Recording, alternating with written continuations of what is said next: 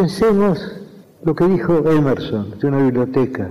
Dijo que una biblioteca es un gabinete mágico en el cual hay muchos espíritus hechizados y esos espíritus despiertan cuando los llamamos. Es decir, mientras no abrimos un libro, ese libro es literalmente, geométricamente, un este volumen, una cosa entre las cosas. Pero cuando lo abrimos, cuando el libro encuentra a su lector, entonces ocurre el hecho estético. Si no, si la literatura es expresión, la literatura está hecha de palabras y el lenguaje es también un fenómeno estético. Pensemos en la palabra luna y pensemos en esa metáfora persa, en esa metáfora de un sufí persa, espejo del tiempo. Y creo que una no es menos estética que la otra. Las dos son obras de la estética, salvo que la segunda ser una obra de segundo grado, porque espejo del tiempo está hecho de dos unidades, y luna nos da, quizá aún más eficazmente, la palabra, el concepto de la luna. Es decir, cada palabra es una obra poética. Se supone, erróneamente a mi entender, que la prosa está más cerca de la poesía, está más cerca de la realidad que la poesía. Yo entiendo que es un error. El lenguaje es una creación estética. Creo que no hay duda alguna. La poesía es expresión. El hecho de que si la poesía es expresión, si un verso es expresión, cada una de las partes de que el verso está hecho, cada una de las palabras es expresivo, es que sí mismo. Creo que lo sentimos como sabido porque es cierto. El hecho de que la poesía no son los libros en la biblioteca, no son los libros encerrados en el gabinete mágico de Emerson. La poesía es el encuentro del lector con el libro, la lectura del libro, el descubrimiento del libro. Y también hay otra experiencia estética que es el momento muy extraño también en el cual el poeta concibe la obra, en el cual va descubriendo inventando la obra. Porque según se sabe en latín, las palabras inventar y descubrir son sinónimas aquello que dijo de Platón, de, que descubrir es recordar, en lo cual Francis Bacon agregó que ignorar es haber olvidado. Es decir, ya todo está, pero tenemos que verlo. Cuando yo escribo algo, yo tengo la sensación de que todo eso preexiste. Yo parto de un concepto general. Yo sé más o menos el principio y el fin. Y luego voy descubriendo las partes intermedias. Pero no tengo la sensación de inventarlas. No tengo la sensación de que dependen de mi arbitrio. Las cosas son así, son así pero están escondidas y mi deber de poeta es encontrarlas. Porque poesía es leer, es escribir y es compartir lo escrito y lo leído. Poesía 1110. Un espacio para pensar y compartir el acto poético en todas sus formas. La poesía de todas las cosas. Señoras y señores, esta es nuestra última palabra nuestra primera y última palabra. Los poetas bajaron del Olimpo. Para nuestros mayores, la poesía fue un objeto de lujo, pero para nosotros es un artículo de primera necesidad. No podemos vivir sin poesía. A diferencia de nuestros mayores, y esto lo digo con todo respeto, nosotros sostenemos que el poeta no es un alquimista. El poeta es un hombre como todos, un albañil que construye su muro, un constructor de puertas y ventanas. Nosotros conversamos en el lenguaje de todos los días, no creemos en signos cabalísticos. Además una cosa, el poeta está ahí para que el árbol no crezca torcido. Este es nuestro mensaje. Nosotros denunciamos al poeta de Miurgo, al poeta barata, al poeta ratón de biblioteca, todos estos señores, y esto lo digo con mucho respeto, deben ser procesados y juzgados por construir castillos en el aire, por malgastar el espacio y el tiempo, redactar sonetos a la luna, por agrupar palabras al azar a la última moda de París. Para nosotros, no. El pensamiento no nace en la boca, nace en el corazón del corazón. Soy Sebastián, en el Día de la Poesía, un fragmento del poema Manifiesto de Nicanor Parra. ¿Es lo mismo poesía que poema? Poesía y poema son dos términos que tienden a confundirse, porque el primero puede ser usado como sinónimo del segundo, pero no al revés. Entendemos por poesía y poema como composiciones literarias, pero en realidad la palabra poesía se refiere específicamente a una forma de expresión artística y la palabra poema es el resultado del ejercicio de esa expresión artística. Poema esa poesía, lo que cuadro esa pintura.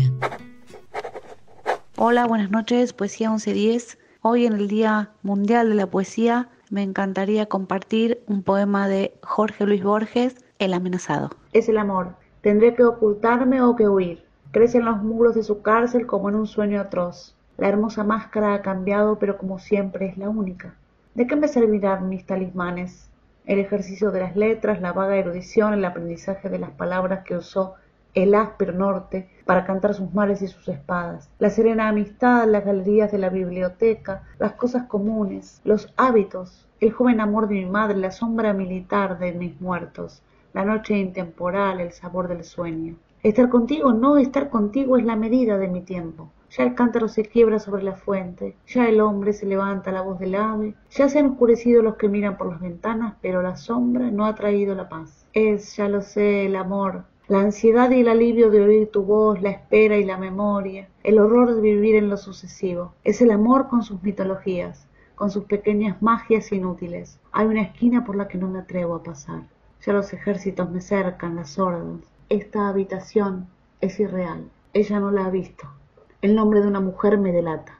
Me duele una mujer en todo el cuerpo. Gracias, soy Clara. Les mando un beso. Hermosa poesía 1110. Durante medio siglo, la poesía fue el paraíso del tonto solemne, hasta que vine yo y me instalé con mi montaña rusa. Suban si les parece. Claro que yo no respondo si bajan, echando sangre por boca y narices. La montaña rusa, Nicanor Parra. Hola, mi nombre es María Eugenia y hoy quiero compartir con ustedes este hermoso poema de Gabriela Mistral. Yo no tengo soledad. Es la noche de desamparo de las sierras hasta el mar, pero yo, la que te mece, yo no tengo soledad. Es el cielo de desamparo si la luna cae al mar, pero yo, la que te estrecha, yo no tengo soledad. Es el mundo de desamparo y la carne triste va, pero yo, la que te oprime, yo no tengo soledad.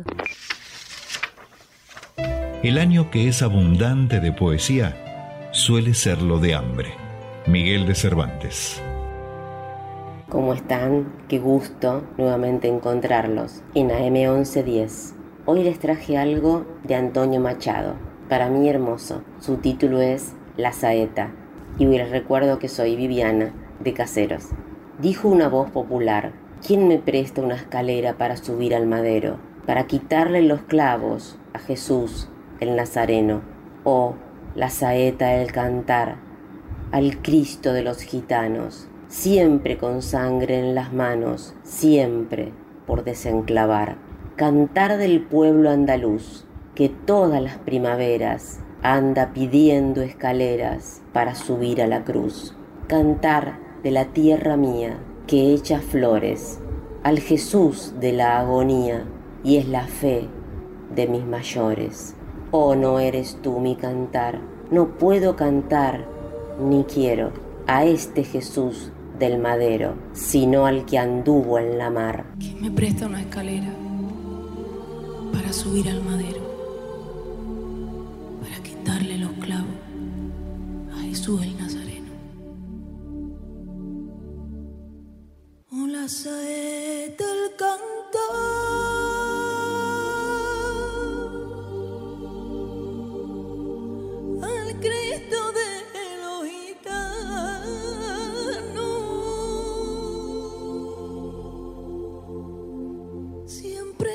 sangre en la mano.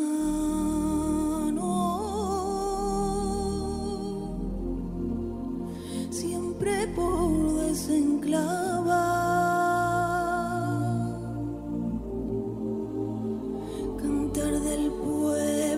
能够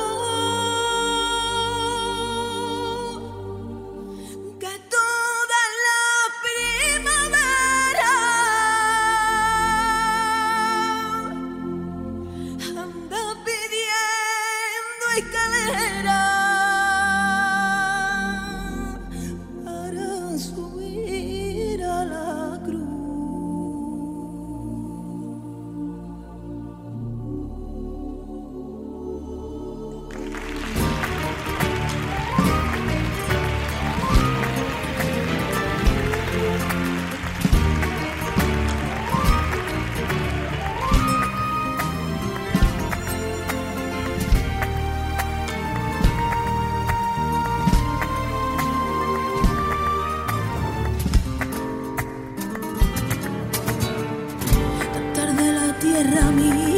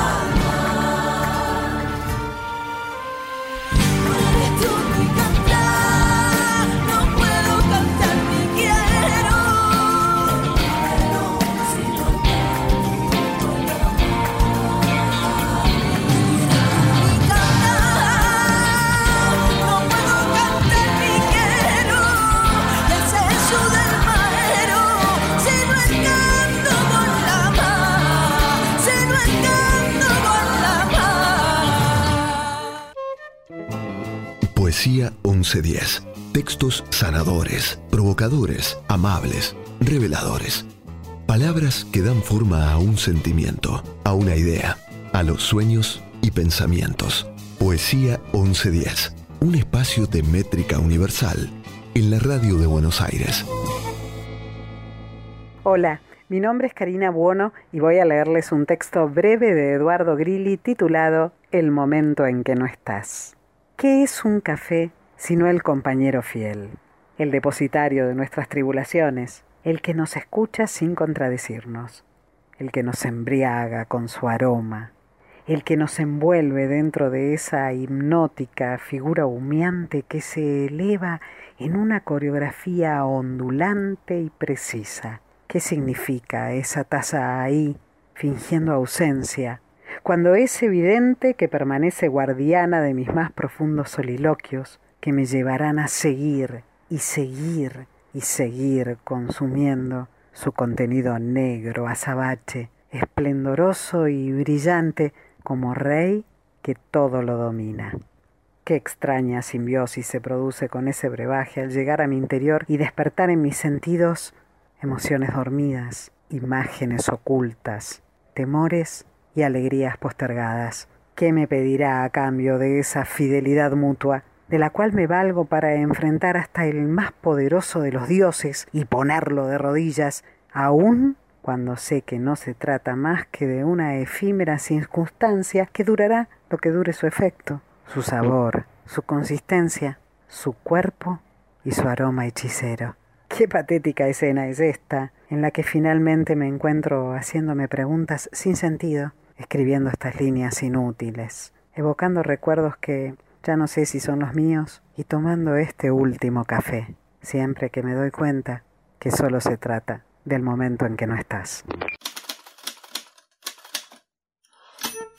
Honoré de Balzac, el escritor francés de principios del siglo XX, tenía una tremenda adicción al café. En su ensayo Los placeres y dolores del café, cuenta cómo acudía pasada la medianoche al café El Cubo de las Serpientes Negras donde se preparaba la bebida más fuerte que podía encontrar. Balzac llegaba a ingerir hasta 50 tazas de café al día. Bajo los efectos de la cafeína, escribió 85 novelas en 20 años y falleció a los 51. Nadie sabe si por hipertensión, aterosclerosis, sífilis o exceso de trabajo y cafeína. Diego Martín Lanis, Café al aire, por Diego Martín Lanis. Una lágrima recorre el borde de una taza humeante. Se balancea indecisa entre caer hacia afuera sobre la cuchara o adentro. El interior, mundo habitado por personajes de a pie. Un día, algunos, en el café de los angelitos miraron para arriba. El reflejo no quiso bajar. Otros se habían asomado antes que alguna esquina se perdiera entre el viento o en una ochava enjambre de edificios, cables con comunicación a ningún lado, lluvia de pasiones encontradas, singular manera de detener el tiempo, café donde los sueños lloran de alegría y esos ángeles se animan a tomar algo en la mesa que nunca dejaron vacía. Una de las últimas veces que estuve en un café fue un domingo de verano. Lo recuerdo bien, porque casi todo el mundo iba en mangas de camisa y sin corbata, y pensé, tal vez no sea domingo, como yo creía, y el hecho de que pensara exactamente eso hace que me acuerde. Me senté a una mesa en medio del local.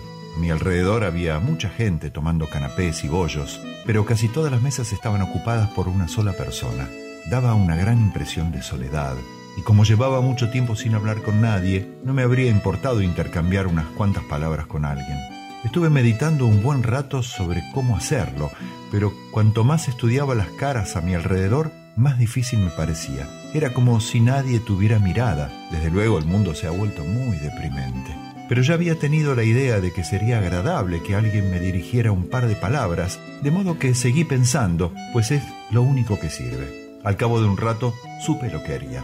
Dejé caer mi cartera al suelo fingiendo que no me daba cuenta. Quedó tirada junto a mi silla, completamente visible a la gente que estaba sentada cerca, y vi que muchos la miraban de reojo.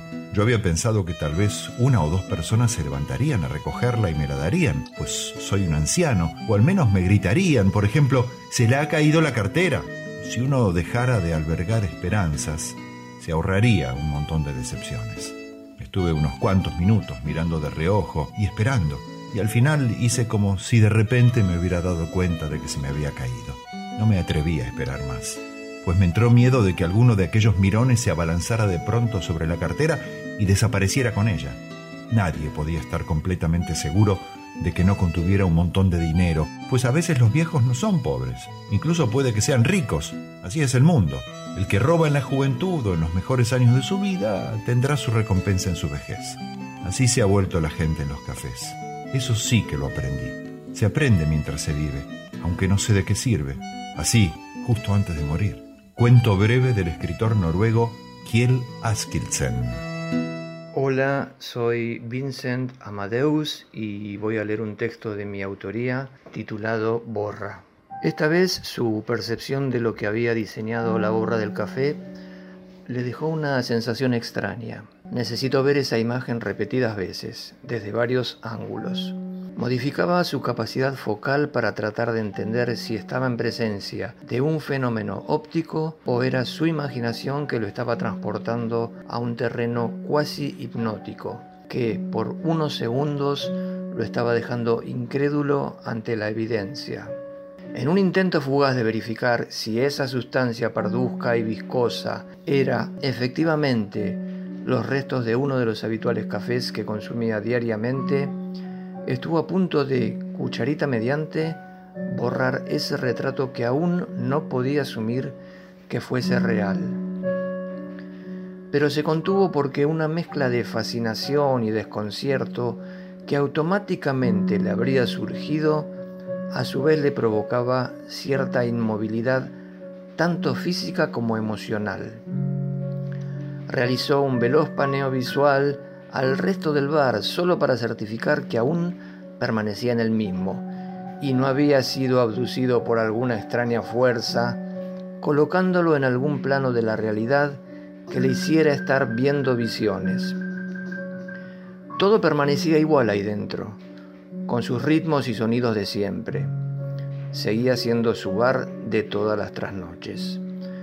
Entonces todo lo que le estaba sucediendo se estaría desarrollando exclusivamente en su cerebro. A ese razonamiento habría llegado. Sin embargo, esa imagen, ese retrato suyo, dibujado en el fondo de la taza, tan preciso, con tanta vida, a esa imagen solo le faltaba hablar.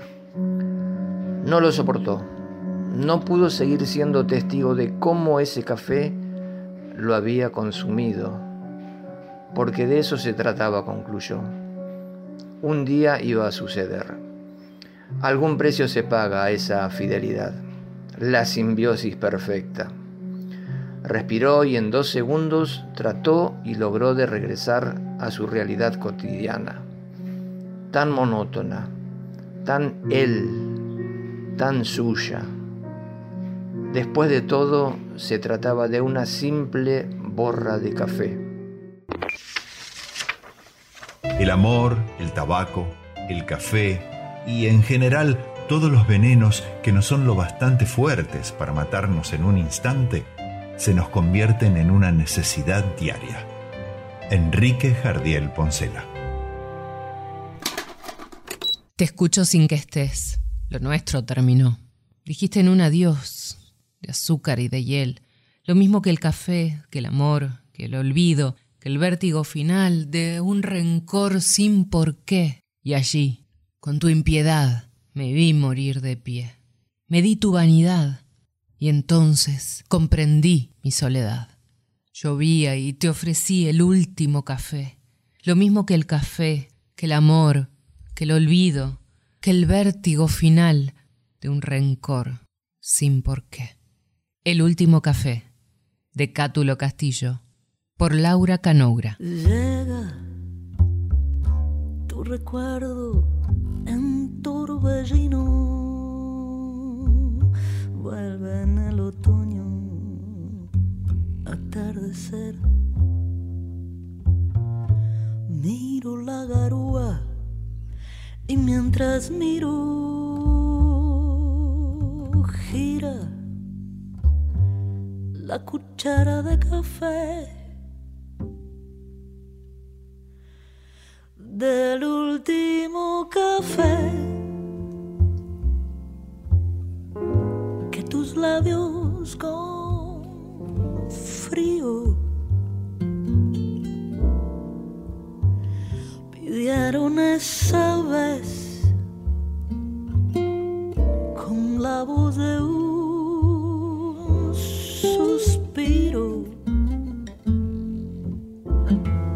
Recuerdo tu desdén, te evoco sin razón, te escucho sin que estés. Lo nuestro terminó en un adiós de azúcar y de hiel. Lo mismo que el café, que el amor, que el olvido, que el vértigo final de un rencor sin por qué. Y allí con tu impiedad me vi morir de pie. Me di tu vanidad entonces comprendí mi soledad. Llovía y te ofrecí el último café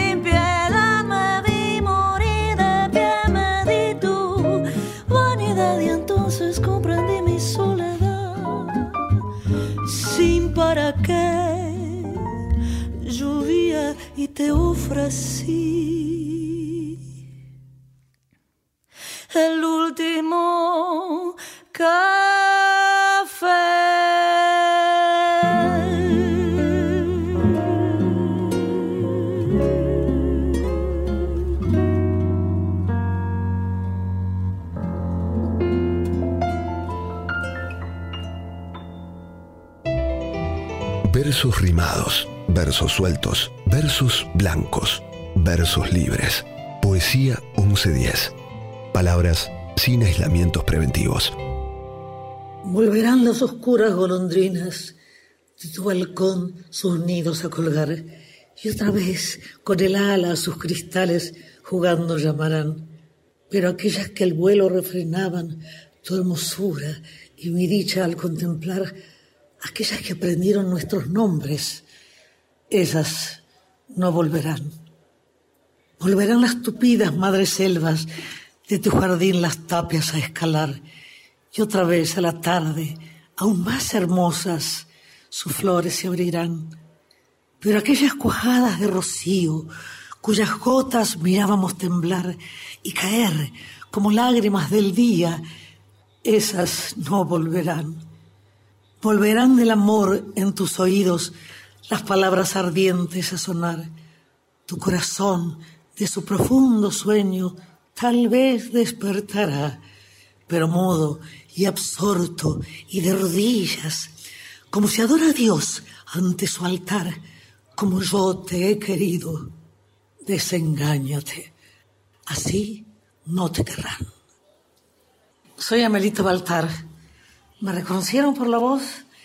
Es lindo un momento de romanticismo ante este poema de Gustavo Adolfo Becker, pero muchas más poesías nos van a acompañar cuando vuelva los jueves a las 21 horas a la radio con mi nuevo rumbo. Ahí voy a estar con ustedes, ahí vamos a leer más, ahí me van a decir si me extrañaron, porque yo tengo muchas ganas de estar así micrófono por medio con ustedes.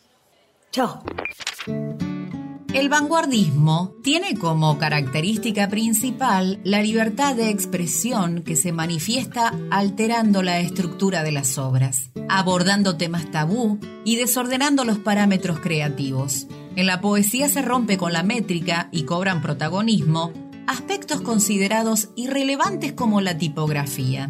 Esta anarquía se observa la tipografía utilizada y la forma de plasmar las líneas sobre el papel, al revés o en forma de animales, espirales, etc., incorporándole dibujos, sonidos e imágenes oníricas o situaciones extrañas. Vicente Huidobro, uno de los principales poetas del vanguardismo, escribió, en la vendimia de las fronteras, tras el horizonte, algo ocurre. En la horca de la aurora son colgadas todas las ciudades, las ciudades que humean con pipas a la li, a la li. Pero esta no es una canción, los hombres se alejan. Hola, soy Daniel Quintero, uno de los organizadores del Festival Internacional de Poesía de Parque Chas, Luis Luchi, en la conmemoración del centenario de su nacimiento. Para entrar un poco en clima de esta fiesta que se realizará de manera virtual por nuestro canal de YouTube los días 25, 26 y 27 de marzo, comparto un poema. Las canas. Es tiempo de color transparente fundamental tiene un olor como lo tiene la esperanza, un vestido, la tersura de la piel, el tiempo color indefinido de los ojos, de las palabras frescas que aproximan, de los quejidos de la edad del corazón. Es tiempo del color transparente que se va, lleva brisas inflamándole la camisa, secándole la lágrima segmentado en su continuidad de cansancio. El tiempo blanco humano envuelve su color en blanco, encerrado del lugar donde la vida parte, dejando una huella transparente. Luis Lucci. Cien años, más de 100 poetas. Primer Festival Internacional de Poesía en el centenario del nacimiento de Luis Lucci. Seguinos por YouTube, FIP Parque Chas, el 25, 26 y 27 de marzo, Buenos Aires, Argentina. Declarado de interés cultural por la legislatura de la ciudad de Buenos Aires. Esa es la verdad.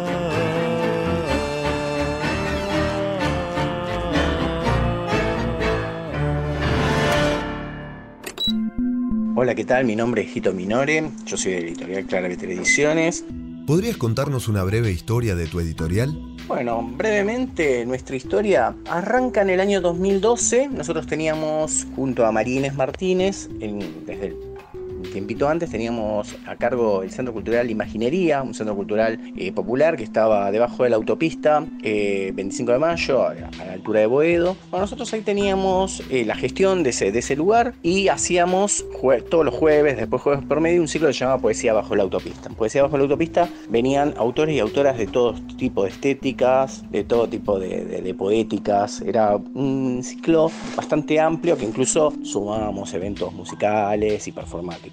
Bueno, un poco a raíz del deseo de los propios miembros que venían y que, me preguntaban cómo hacer para publicar, yo ya en ese momento ya tenía algunos libros publicados de manera independiente, se nos ocurrió, junto a mi compañera, hacer un sello con el cual pudiéramos publicar en principio una antología que se llamaba como el ciclo Poesía bajo la autopista, eh, con la que íbamos a editar a nuestros amigos, a nuestros compañeros en forma cooperativa. Hicimos una cooperativa, sacamos un presupuesto, lo dividimos entre los 20 que éramos y con ese eh, formato sacamos mil ejemplares de, un libro, de una, antología cosida donde cada uno tenía seis páginas, cinco para la poesía y una para la, imagen y la biografía. Y la verdad que nos fue muy bien en ese momento y decidimos repetir la, la secuencia al año siguiente. Bueno, y a partir de ahí no paramos más y hoy tenemos algo así como 75 títulos.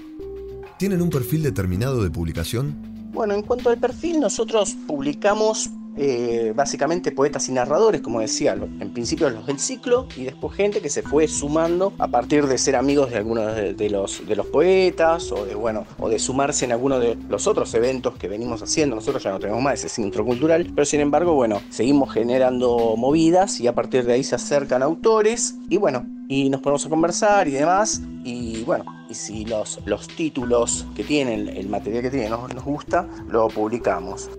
¿Cómo llegan los autores a ustedes? Nosotros eh, elegimos nosotros dos, María Inés y yo, este, a los autores que, vienen. O sea, nosotros tenemos dos caminos de edición: la, edición independiente, digamos, solitaria, la que un autor saca su libro de cuentos, su novela o su, o su libro de poesía, y después muchos libros colectivos. Nosotros sacamos, bueno, esto de poesía bajo la autopista, después sacamos una serie que ya van por siete libros de cultura metálica, donde ponemos los artículos de la Feria del Libro Heavy. Ahí escriben un montón de, de autores, intelectuales, periodistas, académicos sobre heavy metal lo que mismo que se hace en la Feria del Libro Heavy, después se vuelca en el libro. Después tenemos otra colección que se llama Fundadores, que tiene que ver con autores que a nosotros nos gustan y que consideramos fundadores de la literatura argentina. Básicamente son los, grupos, los del grupo de Boedo, obviamente, y, otros como Horacio Quiroga o Roberto Art. Y ahí invitamos a dibujantes y artistas plásticos a que colaboren. Entonces, en nuestro libro, básicamente tenemos eh, libros así colectivos, ¿no? Donde reunimos distintos poetas, distintos narradores, distintos académicos o distintos eh, ilustradores para llegar a una obra eh, plural. ¿Podrías contar cómo es el proceso desde que llega una primera versión de una novela hasta que está publicada? Bueno, lo del proceso es la parte más linda porque es la parte creativa. Particularmente el que más involucrado está en esa parte soy yo. Eh, bueno, una vez que, cerramos con el autor que vamos a sacar una, novela, por ejemplo, lo primero que hago es hacer una lectura profunda, es decir, una lectura con corrección y con eh, sugerencias de cambios, ¿no? Como para mejorar la obra. Después el autor eso lo revisa, me lo vuelve a pasar. Ahí entra en contacto ya los dos diseñadores. Tenemos dos diseñadoras, eh, Mayra, que trabaja en la parte de, lo que sería el diseño de interiores, y Liliana Navarro, que hace la tapa. Pues, por un lado laburamos la tapa, por otro lado el interior. Los autores lo vuelven a corregir eso, eso entra en imprenta, y una vez que entra en imprenta hay una galera que se vuelve a corregir, o sea, nosotros hacemos tres correcciones, así somos medio obsesivos, y después, bueno, se le da lo que había a imprenta, ya con la última corrección, y a partir de ahí, eh, bueno, el libro sale y una vez que sale empieza el trabajo del libro. Ahí hay que llevarlo a ferias, a festivales, a todos los lugares donde nosotros podemos promocionar los libros y venderlos y moverlos y difundirlos. ¿Cuánto interviene la editorial en el contenido y apariencia final de un libro? Bueno, en cuanto a la intervención de la editorial, un poco ya lo conté, o sea, hay, una corrección, hay sugerencias y lo mismo con el tema de las tapas. Nosotros, por ejemplo, las tapas, eh, cada colección, que nosotros tenemos siete colecciones, tiene una estética definida, es decir, con ciertas particularidades que se mantienen a lo largo de toda la colección, ya sea de poesía, de narrativa, de heavy metal, cada una tiene su, particularidad y bueno, nosotros sí les damos sugerencias y es un trabajo en conjunto, lo hace el autor eh, con nosotros, lo hacemos los dos, no es que vienen y, publican la tapa que sea o nosotros le imponemos la tapa. Tratamos de consensuar todo lo más posible. ¿Qué le recomendás a quienes quieren empezar a publicar sus libros? Bueno, como recomendación a, los y las autoras que quieren empezar a publicar, nada, eh, les doy la bienvenida, siempre está bueno publicar. Yo siempre digo que el, libro no es para sacarse el gusto de editar un libro porque no hay un mandato, ¿no? Mucha gente cree que hay un mandato, plantar el árbol, tener el hijo, tener el libro. No, esos tres mandatos no, no van más, digamos. Sí está bueno sacar un libro cuando uno siente la necesidad de expresarse, de comunicarse y cuando eso también forma parte de su trabajo, ¿no? Entonces yo siempre digo que un libro es una herramienta de trabajo. O sea, no es que sale y se acabó, sino que sale y recién empieza. Con ese libro hay que ir a radios, hay que ir a periódicos, hay que ir a festivales, a ferias, a todos lados, para que la gente lo, le llegue a la gente. Ya sea porque se vende, porque se regala, porque lo que sea, pero me parece que eso es tenerlo bien claro, eso, que el libro es una herramienta de trabajo y abre puertas, ¿no? Abre puertas, uno puede después conseguir otras oportunidades, otras, eh, otro tipo de caminos que se van abriendo a partir de la edición del libro. ¿Podrías contar alguna anécdota relacionada con el mundo editorial? Bueno, en cuanto a anécdotas, hay a patadas, todo, cada libro es un anecdotario. Eh, a mí lo que más me gusta, de, digamos, relacionado con el, mundo editorial y hablando de lo que ya estaba hablando, es cuando uno, por ejemplo, eh, va a ferias y repite de un año al otro, por ejemplo, en, algún, en alguna provincia o en alguna ciudad, y gente que compró el año anterior, por ejemplo, me pasó de ir a Viedma, por ejemplo, y que encontrarme en la segunda o en la tercera feria que fui, con gente que compró la primera vez algún libro de algún autor y después eh, pidió el, nuevo de ese autor, o si había algo nuevo de, esa, de, ese escritor, y eso está buenísimo, porque quiere decir que, bueno, ahí es como que el, trabajo rinde sus frutos y el esfuerzo de ir eh, y de sostener esto de ir a ferias, a festivales, hace que valga la pena porque le llegan los libros a las personas que lo quieren leer. ¿Qué sentís llevando a la gente a descubrir lo que otros escriben? La verdad que me gusta mucho eh, hacer este trabajo, hacer que la gente pueda conocer eh, nuevos autores, nuevas autoras. Eh, nos gusta, por ejemplo, también tenemos una colección muy que se llama Difusión, colección muy económica, que sale 200 pesos, son plaquetas. Y ahí lo que hacemos es buscar autores que no conocemos de, otros países y traerlos acá de alguna manera, algunos en otras lenguas. Por ejemplo, tenemos gente de México y de Guatemala que escriben lenguas originarias, como el Sotzil o el Jutujil que tienen, digamos, con la traducción y nada, son otras poéticas, son otros universos y ahí nos da mucho placer porque la gente viene y dice, ¿y esto en qué está escrito? Y en esta lengua, entonces uno ya se pone a hablar de la lengua en que está escrita, ya se pone a hablar de la poesía y es conocer nuevos autores, digamos, no solamente a nosotros mismos, sino que se amplía a partir de, de ese trabajo. Elegí un párrafo de un libro publicado por ustedes y léelo para los oyentes de Poesía 1110. Voy a elegir un poema del libro Luces Malas de Álvaro Juncker, que es un rescate que nosotros hicimos, es un libro inédito de él, que la primera vez que se editó se edita con nuestro sello, es uno de los autores clásicos de Boedo, digamos, y el poema se llama Crucifixión. Y de pronto irrumpieron las espadas y su bestialidad, los militares, y te crucificaron, Argentina. No exclamo como el hombre agonizante sobre el monte Calvario. Perdónalo, Señor, no saben. Que los perdone Dios. Yo no perdono. Estos saben lo que hacen. Elegí una canción cuya letra te parezca una hermosa poesía. Bueno, canciones que sean un... poesía hay muchísimas y bueno, y si hablamos de belleza, de poesía, voy a elegir Buen Día a Día de Miguel Abuelo, que es un poema, es una canción, pero a su vez es un poema, es una obra que él eh, la trabajó a lo largo de toda su vida. Es, es maravilloso el proceso de construcción de, de, la poesía que tiene ese, ese poema. Buen Día a Día de Miguel Abuelo. Buen día, perro, mujer, buen día árbol, buen día, señora, buen día. Buen día, hijo, hermano, buen día. Buen día, día, día, buen día. Soy todos tus olvidos y de todos tus olvidos aparece mi alimento. Aquí tu libertad, aquí tu intención apelmazada de ser pájaro. Aquí la piedra de tu risa.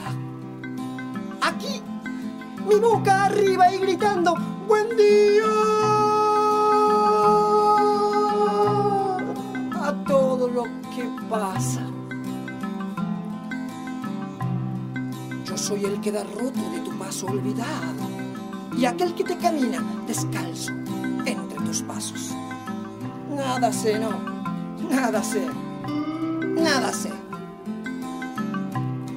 Buen día, día, día, buen día. Buen día, día, día, buen día. Buen día, sol, sol es buen día. Tontos, buen día, señora, buen día. Buen día, agua, fuego, buen día. Buen día, aire, luna, buen día. Juntos cavaremos hasta la superficie de la tierra. Tu dolor es amor, transformándose en mundo. Todo lo de buscar ya fue encontrado. Creciendo vengo desde antiguo informe y una caja es tu cuerpo en donde el dolor no cesa. Buen día, día, día, buen día. Buen día, día, día, buen día. Buen día, día, día, buen día. Buen día, día, día, buen día. Buen día, día, día, buen día. Embelésate ahora que estás vivo. Este mundo era ya una loquería. Vamos, adelante. Traerás todo junto. Llanura y vegetal entrelazados. Agua sobre fuego y fuego bajo tierra. Sé bien que tus coros se pondrían contentos. Que suba lo que crece, lo que se aparta, aparte. Lo que vino, se encuentre. Lo que se fue, se vaya. Aquí voy yo. El que río y río bajo y sobre las vertientes. Aquí voy yo. El que tentó al amigo. Oíd, oíd, oíd, qué hermoso río que sueña en ti, llamando humano, humano, humano, humano, humano, humano.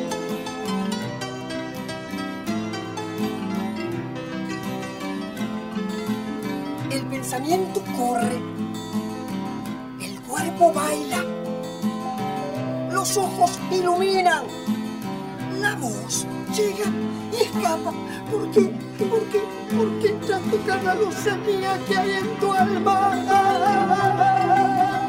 ¡Ay, el yugo! ¡Ah, la enfrascadora jornada! Brindo contigo, Halderlane, por lo gratis. La bendición etérea y holguense las manos serviciales. La tarea del amor creativo fraternal. Buen día, día, día, buen día, buen día, día, día, buen día, buen día, día, día, buen día, buen día, remanso, tempestad, buen día, buen día, ruta, muerte, buen día, buen día, día. ¡Ey! ¿Y si hubieras contraído compromiso con la muerte? ¿Y si hubieras muerto acaso? Peleando o creyendo o intentando escaleras para atrapar las espaldas del cielo. Habrías llevado gloria hacia allá, sí, hacia desde donde ya no se vuelve. Pero también habrías dejado fábula, utopía y polvo entre mis cofres mortales. Buen día, día, día, buen día, buen día, día, día, buen día. Pobre si no llevas repletas las arcas de tu corazón. Idiota perdido, aquel que no se reconozca en un odio insensato. Qué imbécil no verá su pasión más desjuiciada. ¿Y qué clase de rico será quien no lleve todo junto y en un solo puño la psiquis y el latido de su pueblo? Buen día, buen día, buen día, día, día, buen día. He venido a mover y dar marcha a la fanfarria. Me fecunda la música que tonifica y cura. Los poetas me acusan de deber ser valiente. Las artes para siempre, las musas sin cadenas. Como vuelo, duermo, río, bebo, juego, ando. Me recuesto cara al cielo y mi reposo goza en la paz de cada origen. Buen día, día. Anclados sobre torrentosas aguas día, buen día, buen día, día, día, buen día. No nosotros, regocijo del rocío sobre narices espléndidas. No nosotros, elásticos celebradores de deseos. No, no nosotros, bravos Napoleones sin batalla. El compromiso nunca ha sido un bálsamo para mí. No, soy de aquí, yo, potro, tenso y me quedo. Para cantar y amar desde un huerto manual en mis hermanos.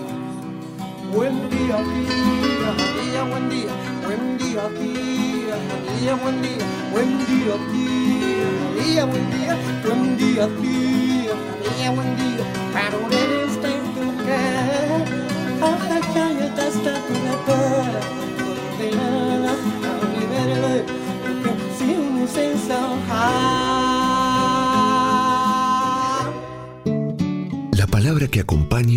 Transforma. Poesía 1110. Un espacio para escuchar y resonar. Hola, soy Pedro Mairal y voy a leerles este poema corto, quizá uno de los poemas que más me gusta, del entrerriano Juan L. Ortiz. Se llama Fui al río. Fui al río y lo sentía cerca de mí, enfrente de mí. Las ramas tenían voces que no llegaban hasta mí. La corriente decía cosas que no entendía. Me angustiaba casi.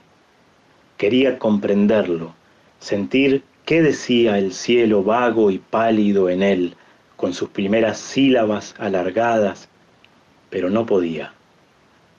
Regresaba. ¿Era yo el que regresaba? En la angustia vaga de sentirme solo entre las cosas últimas y secretas. De pronto sentí el río en mí. Corría en mí, con sus orillas trémulas de señas, con sus hondos reflejos apenas estrellados. Corría el río en mí con sus ramajes. Era yo un río en el anochecer. Y suspiraban en mí los árboles, y el sendero y las hierbas se apagaban en mí. Me atravesaba un río me atravesaba un río. El agua es elemento del gazpacho y afrenta sin igual para el borracho, el cual, diciéndolo de otro modo, también se llama beodo. Canta en los canalones cuando forja el bienestar del paragüero. Es teniente coronel del puchero y tiene sus razones para lavar los pies de Leopoldo Lugones, pies anhelantes de sosiego tras escribir un poema solariego. En el mar es un vasto complot que hace naufragar el parquebot y es un pretexto un tanto frío para que exista el río. El gañán ávido la chupa y sin ella no flota la chalupa, aunque tratándose de agua, en lugar de chalupa, mejor queda piragua. El agua de Leopoldo Marechal. Soy Raúl Marín, actor y locutor desde Santiago de Chile y dispuesto a leer un poema de mi amigo Néstor Sabatini una larga historia de vida, larguísima. Poema triste. Allá, en la tan lejana playa, partido en dos, yace un corazón, sin destello y aterido, mientras el sol lentamente va cayendo y va muriéndose de olvido. Allá, en el distante y brumoso mar, un barco, un pequeño barco, va alejándose despacio, alejándose sin ruido, y entonces ya nadie se buscará, ya nadie se pedirá un beso, ya nadie se mirará a los ojos, ya nadie más necesitará al otro, ya todo ha muerto, ya todo está perdido. Entonces, allá, en aquella muy solitaria playa, desolado, tembloroso, encogido, yace un hombre o una mujer, y partido en dos, un corazón yace esparcido. Néstor Sabatini. La lira es una estrofa de cinco versos, heptasílabos y endecasílabos, con rima consonante donde se rima el primer verso con el tercero y el segundo con el cuarto y el quinto. La siguiente estrofa de Garcilaso de la Vega es uno de los ejemplos más famosos de lira. Si de mi baja lira tanto pudiese el son, que en un momento aplacase la ira del animoso viento y la furia del mar y el movimiento. De náufragos y ruiseñores, reversión para Marta Díaz. Navegué en mi barco por un mar que me inventé hasta que el alma empezó a sangrar. Sí, me convertí en náufrago, me hundí en mi propio destino. Pero llegó el tiempo de volar, de cambiar las velas por alas, lienzo por plumaje. Cambié los sueños de alta mar por vuelos, hasta extenderme en velos y pude sostener el sol entre mis dientes. Abismo, silencio, manojo de huesos, trincheras. Mi nombre se hizo pájaro mal herido, ardor de entrañas, lluvia que desviste. Puñados de olvido, nostalgia, pero soy ruiseñor y jamás han ido en jaulas. Aunque mi piel se haga pedazos, aunque sé de muertes necesarias. Hay pájaros que también saben de naufragios y caracolas enmudecidas. Pero me rescaté de mí, pude sobrevivir al tiempo. No es fácil abrir las venas del silencio. No es fácil ser náufrago y ruiseñor. Hay lunas a las que todavía no ladré y soles en los que todavía no me incendié. Todavía no me sumergí en todos los mares de este mundo, que dicen que son siete, ni en todos los ríos del paraíso, que dicen que son cuatro. Eduardo Galeano, El libro de los abrazos.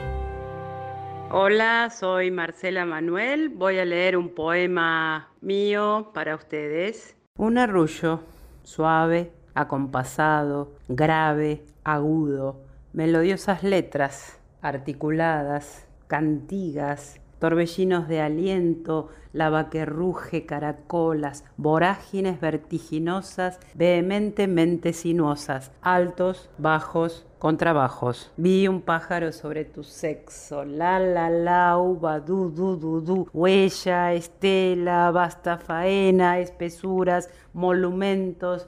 Vi un pájaro sobre tu sexo. La canción es una creación lírica popular de origen provenzal.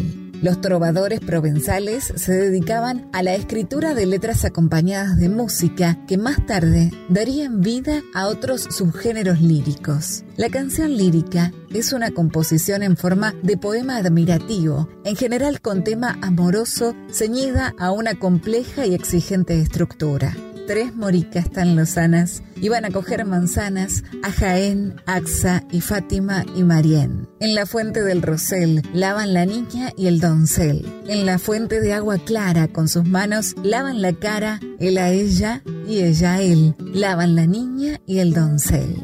En la fuente del Rosel lavan la niña y el doncel. Fragmento de canción anónima del siglo XV. Hola, buenas noches.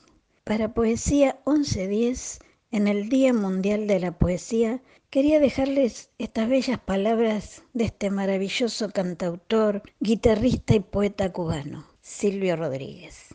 Playa Girón. Compañeros poetas, tomando en cuenta los últimos sucesos en la poesía, quisiera preguntar, me urge, ¿Qué tipo de adjetivos se deben usar para hacer el poema de un barco sin que se haga sentimental, fuera de la vanguardia o evidente panfleto? Si debo usar palabras como flota cubana de pesca y playa Girón, compañeros de música. Tomando en cuenta esas politonales y audaces canciones, quisiera preguntar, me urge, ¿qué tipo de armonía se debe usar para hacer la canción de este barco, con hombres de poca niñez, hombres y solamente hombres sobre cubierta, hombres negros y rojos y azules, los hombres que pueblan el Playa Girón.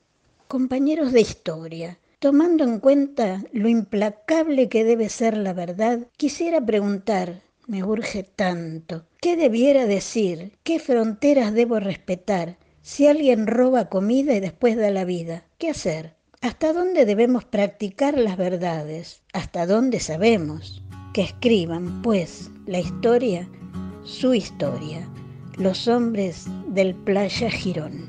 Soy Susana de Monte Grande. Gracias.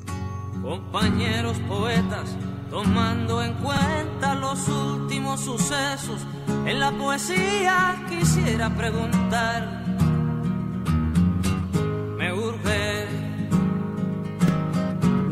¿Qué tipo de adjetivos se deben usar para hacer el poema de un barco sin que se sentimental? Fuera de la vanguardia o evidente panfleto, si debo usar palabras como flota cubana de pesca y playa Girón.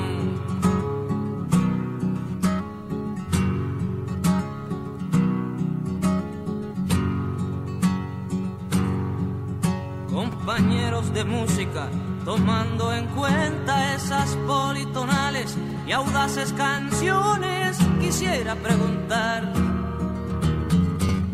me urge, ¿qué tipo de armonía se debe usar para hacer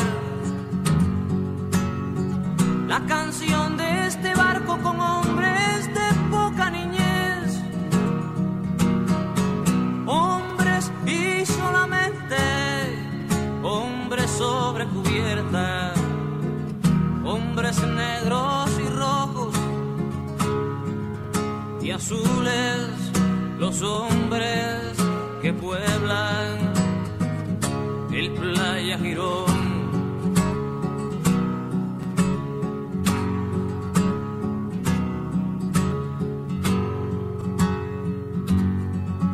Compañeros de historia, tomando en cuenta lo implacable que debe ser la verdad, quisiera preguntar, me urge tanto que debiera decir qué fronteras debo respetar. Si alguien roba comida y después da la vida que hacer, ¿hasta dónde debemos practicar las verdades? ¿Hasta dónde sabemos que escriban pues la historia, su historia, los hombres del Playa Girón? Que escriban pues la historia, su historia, los hombres del Playa Girón.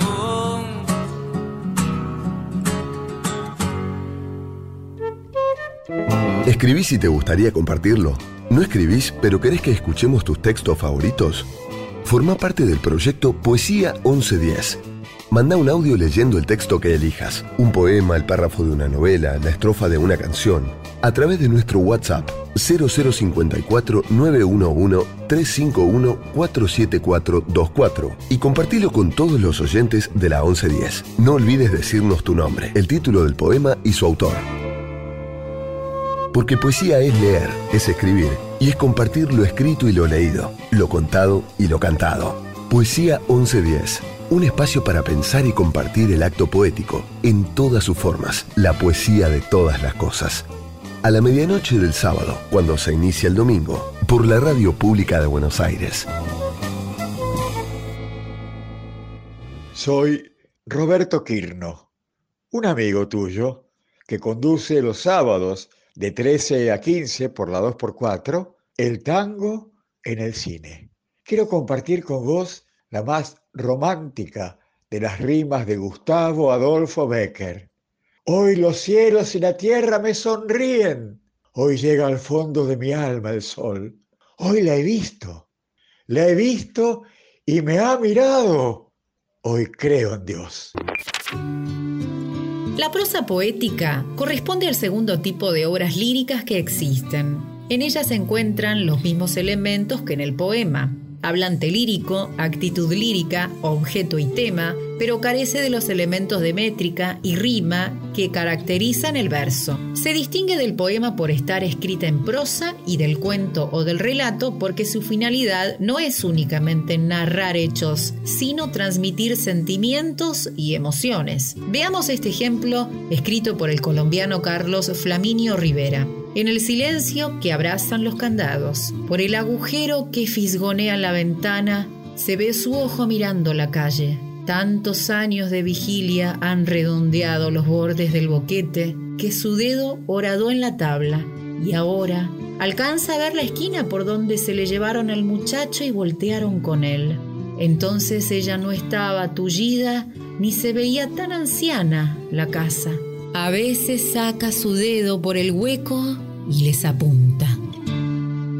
Mi nombre es Vilma Pérez, el poema se llama Te quiero de Mario Benedetti y vamos a celebrar en la Biblioteca Avanti del IPEM 183 y del IPEM número 9 el lunes 22 por la mañana a las 10 y media y por la tarde a las 16.30 para conmemorar el Día Mundial de la Poesía. Realizaremos un vivo por Instagram y espero que a todos les guste esta actividad que pretende contagiar el gusto y el placer de leer. El Instagram de la Avanti Biblioteca del IPEM 183 es arroba Avanti Biblioteca y el Instagram de la Biblioteca del Che del IPEM número 9, doctor Ernesto Che Guevara, es arroba Biblioteca Che. Muchas gracias. Te quiero. Tus manos son mi caricia, mis acordes cotidianos te quiero porque tus manos trabajan por la justicia. Si te quiero es porque sos mi amor, mi cómplice y todo. Y en la calle, codo a codo, somos mucho más que dos. Tus ojos son mi conjuro contra la mala jornada. Te quiero por tu mirada que mira y siembra futuro. Tu boca que es tuya y mía, tu boca no se equivoca. Te quiero porque tu boca sabe gritar rebeldía. Si te quiero es porque sos mi amor, mi cómplice y todo. Y en la calle, codo a codo, somos mucho más que dos. Y por tu rostro sincero y tu paso vagabundo y tu llanto por el mundo, porque sos pueblo te quiero y porque amor no es aureola, ni cándida moraleja, y porque somos pareja que sabe que no está sola. Te quiero en mi paraíso, es decir, que en mi país la gente viva feliz aunque no tenga permiso. Si te quiero es porque sos mi amor, mi cómplice y todo. Y en la calle, codo a codo, somos mucho más dos. La guitarra hace llorar a los sueños. El sollozo de las almas perdidas escapa por su boca redonda. Y como la tarántula, teje una gran estrella para cazar suspiros que flotan en su negro aljibe de madera. Las seis cuerdas. Federico García Lorca. Hola, soy Siria Ramírez Pintado, de General Rodríguez, Argentina, y quería compartirles un poema de un gran amigo y poeta mexicano que se llama Edwin Johannes Mendoza Valderrama. Tiempo. En un recinto, distante a los demás, perece el tiempo, saciado de perderse, fatigado e inconsciente. ¿Qué más le puede la mentira? ¿Qué más le puede la ilusión? Y transcurre frío como el río, cuando no hay emoción, cuando no hay pasión, cuando es distante aún el olvido, el rechazo, y ahí resaca. No discierne entre el mal y el bien, si es que esto existe. No discierne género ni edad, color ni deseo alguno, ni vida ni muerte.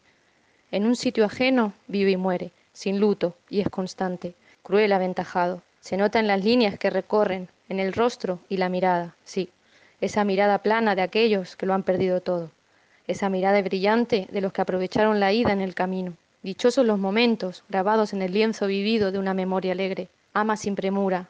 Mañana, mañana podrás irte sin figura, sin forma, sin nada más por hacer aquí. Serás libre, siendo libre aquí ama sin premura. Hola, mi nombre es Alejandro Laurenza, soy de San Andrés, partido de San Martín. ¿Desde cuándo escribís? Y escribo desde hace un poco más de 20 años. ¿Para quién escribís? En principio lo hago para mí, aunque eso no me impida después publicar. A veces escribo para hacer catarsis, otras para conocerme o sentirme vivo, o incluso para dejar testimonio de algo que me sucede en un momento dado. ¿Qué es la poesía para vos? Creo que poesía es una manera de observar y andar la vida. Ojalá siempre pudiera andarla de manera poética. Es algo que de verdad me deseo, que las interrupciones sean un poco más breves. ¿Dónde encontrás poesía aparte de en un poema? Encuentro la poesía en lo cotidiano, en lo chiquito, en una mañana de sábado en que todos duermen, en una charla imprevista con un amor o con un amigo. La poesía está ahí, solo hay que detenerse a mirar. Voy a leer un poema propio que se llama En la distancia y dice así. Se agita levemente una pequeña rama en el cantero aquel. La tarde fue de lluvia. Las últimas gotas escurren por el vidrio, perezosas. El cielo está escondido todavía. Quizá mañana asome el sol y las montañas nevadas surjan tras las nubes, pasan los autos a lo lejos, y tal vez salga a caminar y piense amor, ¿por qué no estás conmigo? Flota una música en el aire, y ante las tierras de Neruda y sea feliz por un momento. Va cayendo la noche poco a poco, y recorra su isla negra, y queda embelesado como un niño. Los últimos colores ya se apagan, y permanezca frente al mar con los brazos abiertos, esperando que vengas. Ahora todo es silencio, mientras el viento me golpee con fuerza y me haga sentir vivo. Quedo solo en la penumbra, y vuelve a interrogarme y a decir amor, ¿por qué no estás conmigo? Este poema pertenece al libro Soy culpable. Me encuentran en las redes sociales como Alejandro Laurenza y mi página web es www.laurenzaconz.com.ar. Cartas. Quien siente mucho se jode y no encuentra palabras y entonces no habla, y es esa su condena. Me apresuro a emitir mil gracias por las flores que recibí. Gracias a vos, el sábado 29 de noviembre de 1969, a las 7 u 8 del crepúsculo. Son tuyos o no los dibujos, o incisiones, o mascarillas. Un abrazo breve para que admires qué pronto conseguí un grabador de papeles como el tuyo. Esta es la primera carta de muchas que intercambiaron Pizarnik y Silvina Ocampo. En ellas las manifestaciones de apoyo y amor abundan en un lenguaje directo, melancólico y libre que refleja la profunda relación que las unía. La piel que habito, de Ketty Mangione. Las heridas cierran, temprano o tarde. Es cuestión de piel. Las más duras sanan antes y se cosen con hilos invisibles de acero y queda solo una marca, un tatuaje con relieve, que se oculta inmunizado, sin estar del todo a salvo del próximo daño. En las pieles débiles cierran más lentamente, más tarde que temprano, sangran de cuando en vez los años bisiestos, y los otros también. En las pieles jóvenes y tersas casi desaparecen, más temprano que tarde, y se rearma de capas nuevas, y hasta un miércoles cualquiera, de una primavera soleada, desaparecen para siempre. Las heridas que se producen al mismo tiempo en pieles habitadas de distintos cuerpos, esas son más complejas, porque tienen que darse las condiciones epidérmicas de dureza, debilidad o juventud mutua, una compatibilidad tan rara como esas enfermedades para las cuales la ciencia no ha podido dar con la cura. El tema es ¿qué pasa con las pieles desobedientes, esas que no aceptan clasificación y se lastiman al mismo tiempo, y se rebelan, y se quedan ahí, con las costuras asimétricas, esperando un hilo mágico que las remiende, que junte las aristas, hasta convertirlas en un nuevo retazo de piel, donde los ribetes visibles y con relieve puedan tocarse y admirar la belleza de lo imperfecto, de esa rebelión de células que nunca atendieron razones y se expusieron libres, dando batalla a la depredación de agujas filosas que solo maquillan el exterior y lo disfrazan todo de olvido. Las pieles que se rompieron juntas no tienen sastres ni modistas. Tampoco podrán con ellas los cirujanos. Esas pieles morirán heridas por el mismo filo que las ha cortado. Mi voz, mi luz, mi canción. Todo ser humano necesita de una madre. Todo ser humano necesita de una madre en el cielo, el vientre los dos hermanos, el pelo negro de lana, de la nariz y de la cara y de las manos, en la plata, el oro y la rana, la cabeza y el corazón y en el cielo, se abre por la mañana. En su virtud y en la vuelta en el suelo, todo ser humano necesita de una madre. Todo homem, de Caetano Veloso, por Seca Caetano y Moreno Veloso.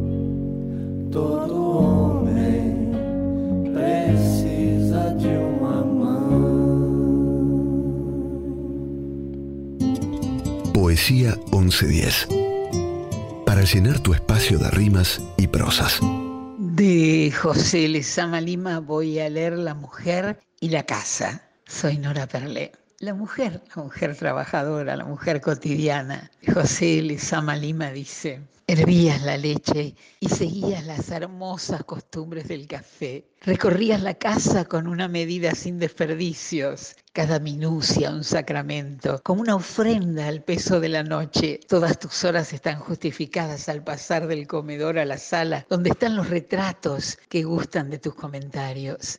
Fijas la ley de todos los días y el ave dominical se entreabre con los colores del fuego y las espumas del puchero. Cuando se rompe un vaso es tu risa la que tintinea. El centro de la casa vuela como el punto en la línea. En tus pesadillas. Ay, en tus pesadillas llueve interminable sobre la colección de matas enanas y el flamboyán subterráneo. Si te atolondras, el firmamento roto en lanzas de mármol se echaría sobre nosotros. El segel es una forma tradicional de la poesía árabe con profundas raíces en la cultura mediterránea. Se atribuye su invención a Aben Guzmán en el siglo XII, aunque es claro que los ségeles estaban ya ampliamente presentes en Al-Andalus desde hacía mucho tiempo. Es considerado un verdadero puente entre culturas que comenzó en forma de canción en al-andaluz, escrito en árabe andalusí y no en árabe clásico, para luego ser cultivado por poetas hebreos, castellanos y europeos. En el Líbano, los montañeses lo han conservado para cantar sus bodas, bautizos y fiestas, y los conventos e iglesias maronitas ayudaron a su perpetuación a través de más de seis siglos. Saglur Damur, uno de sus cultivadores más grandes, lo ha denominado la poesía en estado salvaje. El segel se improvisa siempre sobre cualquier motivo y el poeta popular debe componerlo siguiendo sus leyes rítmicas. Hay concursos en los que los poetas populares eligen temas sobre los que tendrán que ir recitando sin parar sus versos. Por el Montecito sola, ¿cómo iré? Ay Dios, si me perderé. ¿Cómo iré, triste, cuitada de aquel ingrato dejada? Sola, triste, enamorada. ¿Dónde iré? Ay Dios, si me perderé. Lope de Vega. Hola, bueno, yo soy Elena Nesis, me dicen Helen, los amigos, los alumnos. ¿Podrías contarnos una breve historia de tu sala? La verdad es que la historia del espión y el Teatro Escuela del Espión funciona desde el año 1998, año en que mi abuelo compró una casa abandonada y me me la dio para que yo pudiera hacer ahí un teatro, una escuela de teatro. Y así fue que se creó el Teatro Escuela El Espión. El Espión, porque cuando era jovencita me acuerdo que ensayaba una obra en un lugar que se llamaba El Histrión. Y, bueno, y me quedó ese, ese nombre, digamos, eh, en mi cabeza. Sonoramente me gustaba, El Histrión. Y después cuando estudié en la Universidad de Buenos Aires, la licenciatura en Artes, en la UBA, en Filosofía y Letras, el profesor Mirko Guchín de actuación decía que el espectador teatral era una especie de voyeur, de espión de la escena, de la cuarta pared. A través de la cuarta pared espiaba lo que en la escena ocurría. Bueno, entonces me gustó, conjugué esos dos conceptos, eso sonoro y, ese, y me gustó el, el, espión. Y el logo del teatro es un ojo, ¿no? Como el que espía. La historia entonces es que yo estudié 13 años y fui asistente, mejor dicho, estudié 3 años como alumna y después fui asistente de dirección y asistente de cursos del maestro Raúl Serrano, a quien tengo de vecino al lado. Y a partir de allí me especialicé en niños, niñes y adolescentes. Luego también di clases adultos, así fue, así fue que se armó mi teatro escuela y ya tengo 31 años de trayectoria teatral en la docencia, en la dirección y en la actuación. Empecé a estudiar desde los 9 años, así que bueno, con todo ese recorrido y todo mi aprendizaje con muchos maestros, pude estudiar con, con Augusto Fernández, eh, bueno, con grandes maestros de Ricardo Bartis estudié con Pompeyo Audiver, probé como distintas líneas, teatro imagen, me acuerdo con Javier Margulis, como para nombrar algunos de mis maestros principales. Pero bueno, me desarrollé, entre en la UNA, se llamaba antes ENAD. Estudié mucho, mucho, mucho, ensayé muchas obras y terminé dirigiendo, actuando y con toda esa trayectoria, bueno, a cargo de como directora del Teatro Escuela El Espión. ¿Tienen un perfil determinado de obras o propuestas? En realidad el teatro tiene producción propia, que son las obras que dirijo o en las que actúo. En e, este año precisamente hay dos proyectos centrales, Ruta 7 de Pablo Alvarelio, que dirijo y en la cual terminé actuando porque se me fueron dos actrices en pandemia y terminé haciéndolo yo porque dije yo no voy a abandonar seguro el proyecto. Y otro texto que no es de humor, es bastante dramático, que es de Luis Sáez, Alma de Fetiches, que es una obra increíble y habla sobre la problemática de género, de la relación entre una chica trans y un hombre. Así que con toda la problemática de, del amor y la pareja, y bueno, con una poesía y una estética increíble. Ahí me dirige Darío Hernán López, a quien yo dirigí en otra obra de Luis Sáez Así que como que, bueno, hoy me, estamos armando un pequeño equipo de a poco. Hoy, me, hoy dirijo yo, mañana me dirige otro y así tengo como una serie de directores, amigues y, bueno, y, actores egresados que, que siguieron mi escuela, mi metodología y con los que comparto el espacio también.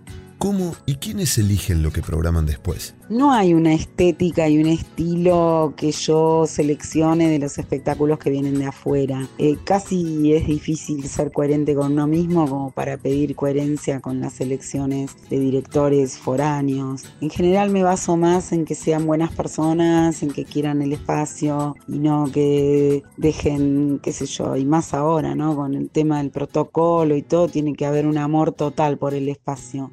Elijo por compañerismo y por nobleza y por solidaridad y no por porque yo acuerde en la poética o en la estética de los grupos que vienen. Eh, ese es el criterio, la solidaridad. ¿Qué proyecto tiene la sala post pandemia?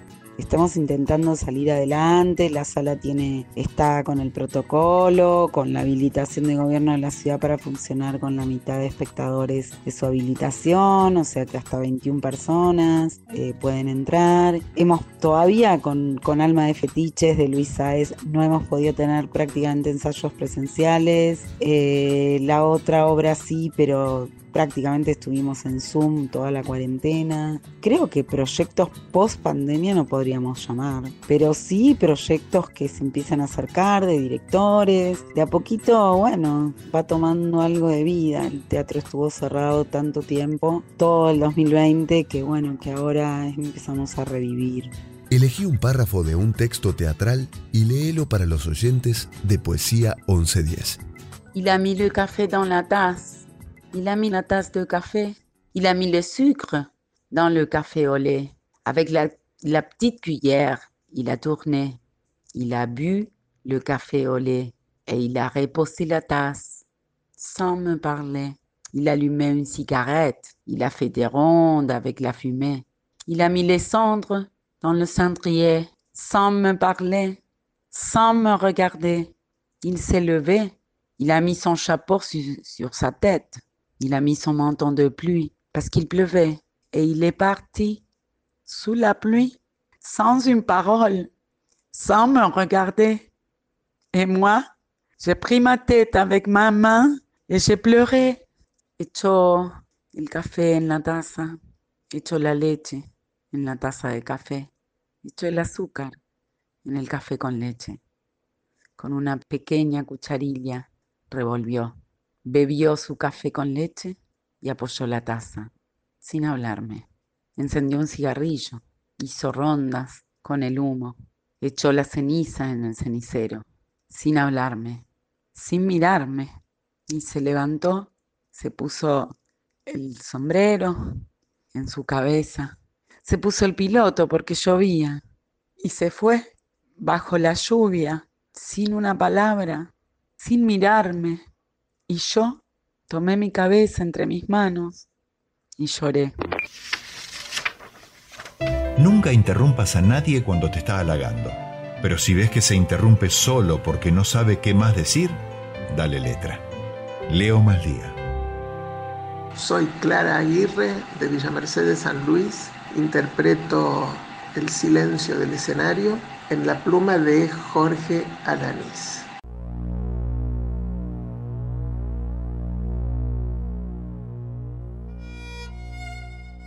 Y cuando llegó la peste, todo quedó en silencio. La gente no salía, no hablaba, estaba prohibido besar y abrazar a nadie. Los escenarios se vaciaron de sonidos y las luces se apagaron, amontonándose el tiempo y la tierra sobre todos ellos. Los primeros en callar fueron los artistas. Ya no sonaba su música y el eco de los escenarios vacíos aturdía los oídos de los que esperaban volver. Los vestuarios quedaron colgados entre las bambalinas de los teatros a oscuras, ciegos de espectadores y sin manos que aplaudieran. Se bajó el telón. Pero todo termina alguna vez. Y como el final de algún cuento, los artistas volvieron. Tímidamente primero, hasta que las ganas los llenaron de fuerzas. Desempolvaron guitarras y vestuarios, buscaron notas en los pentagramas y libretos en los camarines, limpiaron escenarios y juntaron esa tierra y la guardaron para no olvidar qué pasa cuando los artistas no pueden hacer lo que hacen entretener a la gente con su arte. La magia de esta historia es real. Es lo que sentimos los que fuimos los primeros en irnos y somos los últimos en volver. Estamos felices y agradecidos a los dueños de los espacios que hacen todo lo posible para que estos regresos sean realidad para todos los artistas. Ellos limpiaron todo el olvido en el que la enfermedad nos hundió y limpiaron y prendieron luces y ofrecen sus escenarios para volver a abrazarnos. La magia existe, como existen las personas que hacen magia buena y no quieren que se las vea. Gracias a todos los que le ponen un final feliz a las cosas navegando lejos en la punta de una ola. Es como magia. Rodando y montando y deslizando y cayendo. Es mágico. Creer que esto es lo que has concebido desde tu peor día, moviéndose en línea cuando miras atrás a tu primer día, sumergiéndote porque no puedes detener la caída, flotando aguas abajo. A Living Thing, de Chef Line por Electric Light Orchestra.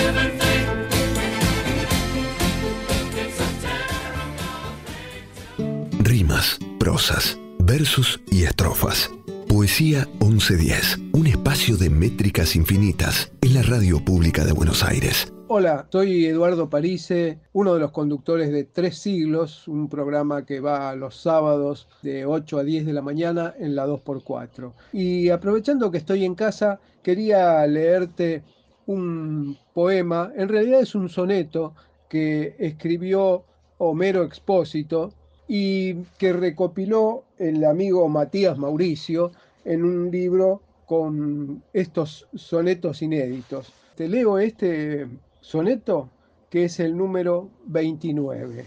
Reinaugurado el corazón de nuevo, con un nuevo paisaje que me apura y una vieja, ya al fin, nueva ternura, me atrevo a la locura del mancebo.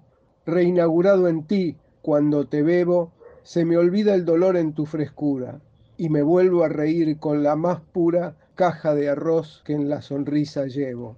Reinaugurado tu clavel ya boca y tu pudor consciente que me exalta, toda la vida me resulta poca. Reinaugurado el corazón me salta por esa ubicuidad que te coloca en el rincón que la ternura falta. Los escritores fantasmas son profesionales a quienes se contrata para escribir bajo el nombre de otra persona novelas, artículos, biografías, cuentos o cualquier otro tipo de documento literario. En general son contratados por personas públicas que no cuentan con la capacidad de redactar este tipo de obras con el nivel necesario. Se los denomina fantasmas porque no reciben ningún crédito por el trabajo realizado solo en raros casos pueden figurar como colaboradores o en roles marginales. Los discursos de los políticos son el caso más evidente y fácil de identificar, pero son sin dudas de uso mucho más frecuente de lo que el público puede imaginarse. El rol de escritor fantasma puede ser una fuente de ingresos importante para un profesional que de otro modo encontraría difícil sostenerse con su trabajo como escritor. Puede parecer una tarea sencilla, pero a la hora de escribir, este debe verdaderamente ponerse en el lugar de quien lo contrata, considerando el estilo, el vocabulario y la personalidad de quien firmará la obra, con el fin de mantener oculta su participación fantasmal. Hola, ¿qué tal? Me llamo Hernán Casabella. Les voy a compartir un poema que se llama Crónica de una mujer villera que se confiesa poeta. La tierra se desnuda mientras el silencio es un gesto que se dibuja en el aire. El recuerdo en apariencia tiene asas de barro seco para no ser olvidado. Lo único que llevo desnudo son los pies. Nuestro barrio no llora lágrimas. Recita la poesía que anda en los pasillos cuando los poetas salen de gira. Los villeros los villeros celebramos al ritmo de una cumbia, revoleando hasta el calambre las patas embarradas que visten botas de gamuza rosa viejo. Además, les comparto un taller literario llamado Aperitivo de Letras. La idea es trabajar un texto sobre el que se pueda posar una mirada, poder laburar un párrafo al que se le haga una enmienda, o un verso al que se le haga una sugerencia, o una historia a la que se la marque. La idea es juntos armar un intento de taller literario en la modalidad virtual. La propuesta es un disparador y una canción que generen un texto nuevo al que se le haga una sugerencia. Contacto Hernán Casabella 11 28 80 04 21. Gracias. Será poesía. Fácil amar a los poetas. Su esplendor derramándose sobre todas las páginas, extorsionando arcoíris diminutos. Fácil amar a los poetas. Su esplendor derramándose sobre todas las páginas, vertiéndose sobre mi regazo. Fácil amar. Ellis Cohen. Animate, dijiste. Saltá, escribile al miedo, al dolor de la caída, para gritar de rabia. Subite a la escalera, tirate de cabeza, estallá, rompé, golpeá. No te veo, dijiste, y me empujaste a la caída ascendente. En poesía denominamos estribillo al verso o conjunto de versos que se repite total o parcialmente de forma regular a lo largo de un poema. Vivo sin vivir en mí y de tan alta vida espero, que muero porque no muero, vivo ya fuera de mí, después que muero de amor, porque vivo en el Señor que me quiso para sí. Cuando el corazón le di, puse en él este letrero, que muero porque no muero esta divina prisión del amor con que yo vivo ha hecho a Dios mi cautivo y libre mi corazón, y causa en mí tal pasión ver a Dios mi prisionero, que muero porque no muero. Santa Teresa de Jesús usa un estribillo en su poema Vivo sin vivir en mí, cuando al final de cada estrofa repite el verso que muero porque no muero. Hola, soy Sanchis y vengo a compartiros este poema de Alejandra Pizarnik. Soy mujer y un entrañable calor me abriga cuando el mundo me golpea. Es el calor de las otras mujeres, de aquellas que hicieron de la vida este rincón sensible, luchador, de piel suave y eterno corazón guerrero. Cuando un poeta canta, estamos en sus manos. Él es el que sabe despertar en nosotros aquellas fuerzas secretas sus palabras nos descubren un mundo maravilloso que antes no conocíamos. Novalis. Hola, soy Mariana Chinelli, cantante. Estoy lanzando el primer single que forma parte de un disco que será lanzado en abril. Es una canción con aire de fado y también de tango de mi autoría y se llama Tiempo en el Tiempo. Y dice así. Un tiempo en el tiempo los días pasados, de soles y mares, amores soñados, tibieza, cariño, confianza, ternura. Plateada la luna que llega en un fado. Presiento el sendero, no tengo certezas. Sincera, despierta, así me imagino. Ventanas abiertas, eterno presente. Mi tiempo en el tiempo, soñando, viviendo. Los sueños cumplidos, intensos latidos, los días que llegan, plenos de sonidos, sentidos despiertos. Vivir es perderse por otros caminos, no son los de siempre. Presiento el sendero, no tengo certeza, sincera, despierta, así me imagino. Ventanas abiertas, eterno presente. Mi tiempo en el tiempo, soñando, viviendo. Un tiempo en el tiempo, los días pasados de soles y mares,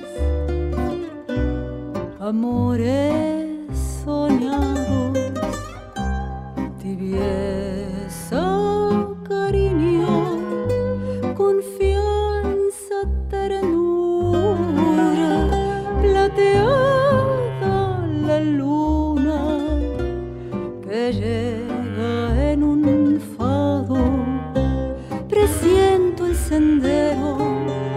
tengo certezas, sincera, despierta, así me imagino, ventanas abiertas, eterno presente, mi tiempo en el tiempo, soñando, viviendo. Los sueños cumplidos,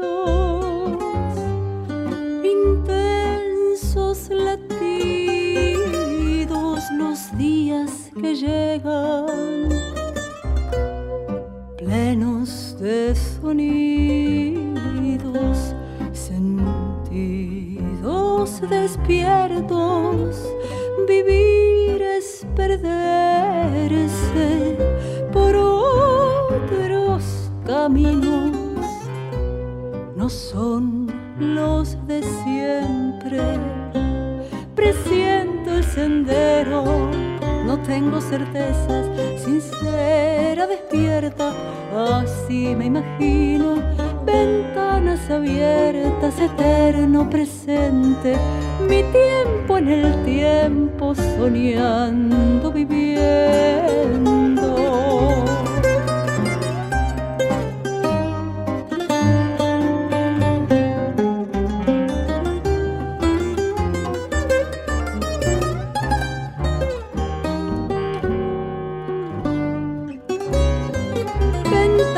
Abiertas, eterno presente, mi tiempo en el tiempo. Soñando, viviendo.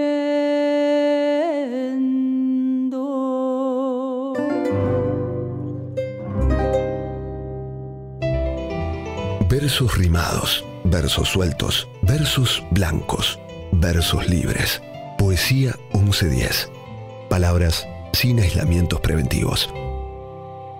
Hola, ¿cómo están? Soy José Manuel Cataldo, conductor de Mala Junta, y quiero compartir hoy unos versos que pertenecen a Homero Mansi y que se titulan Mano Blanca. En ellos, Mansi nos describe con su exquisita pluma un oficio que ya ha quedado en el olvido aquí en la ciudad de Buenos Aires, el oficio de carrero. La persona que manejaba un carro, en este caso tirado por dos caballos, de nombre Porteñito uno, y precisamente Mano Blanca el otro. Mansi nos da pistas de cómo era la personalidad de este carrero, de su atuendo, de su elegancia, de su orgullo por la tarea que realizaba y de su alegría porque al final del día se iba a encontrar con su enamorada en una porteña esquina del barrio de Pompeya, la que hoy forman la avenida Centenera y la calle Tabaré. Esta letra es de 1941 y la música, compuesta en 1924,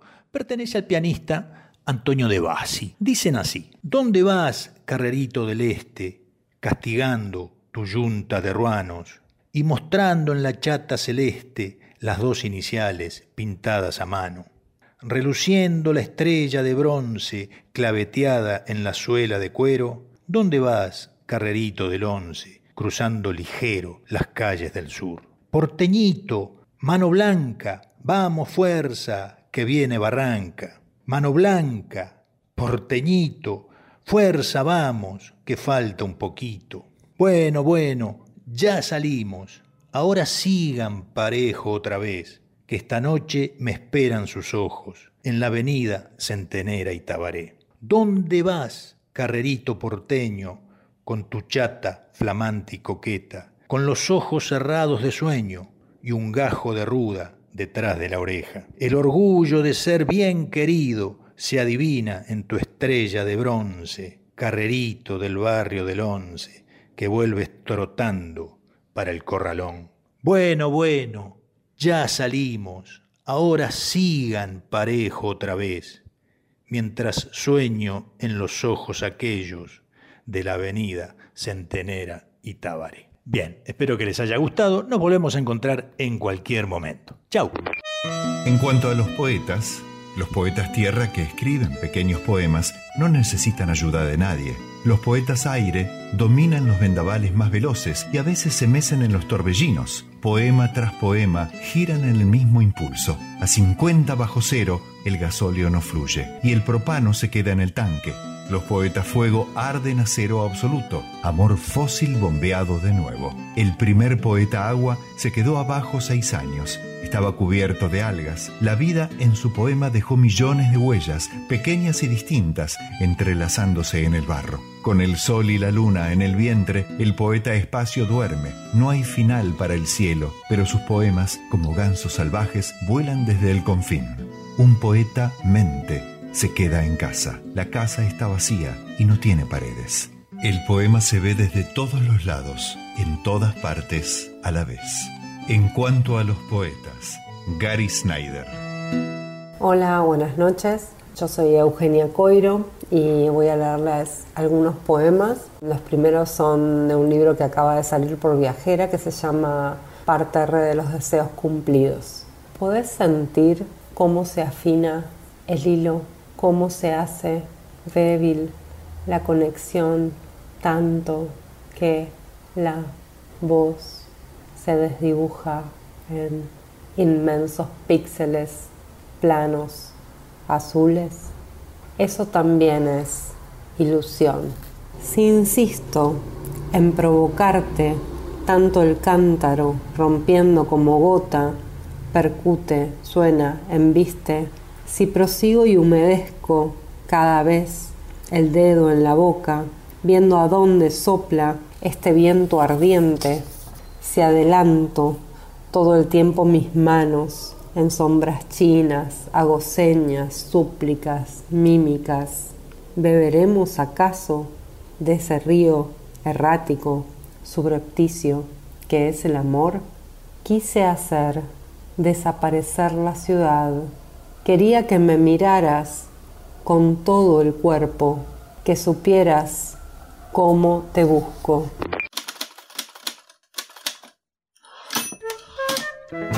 El encuentro de dos poetas, Alfonsina Storni y Conrado Nalé Roxlo.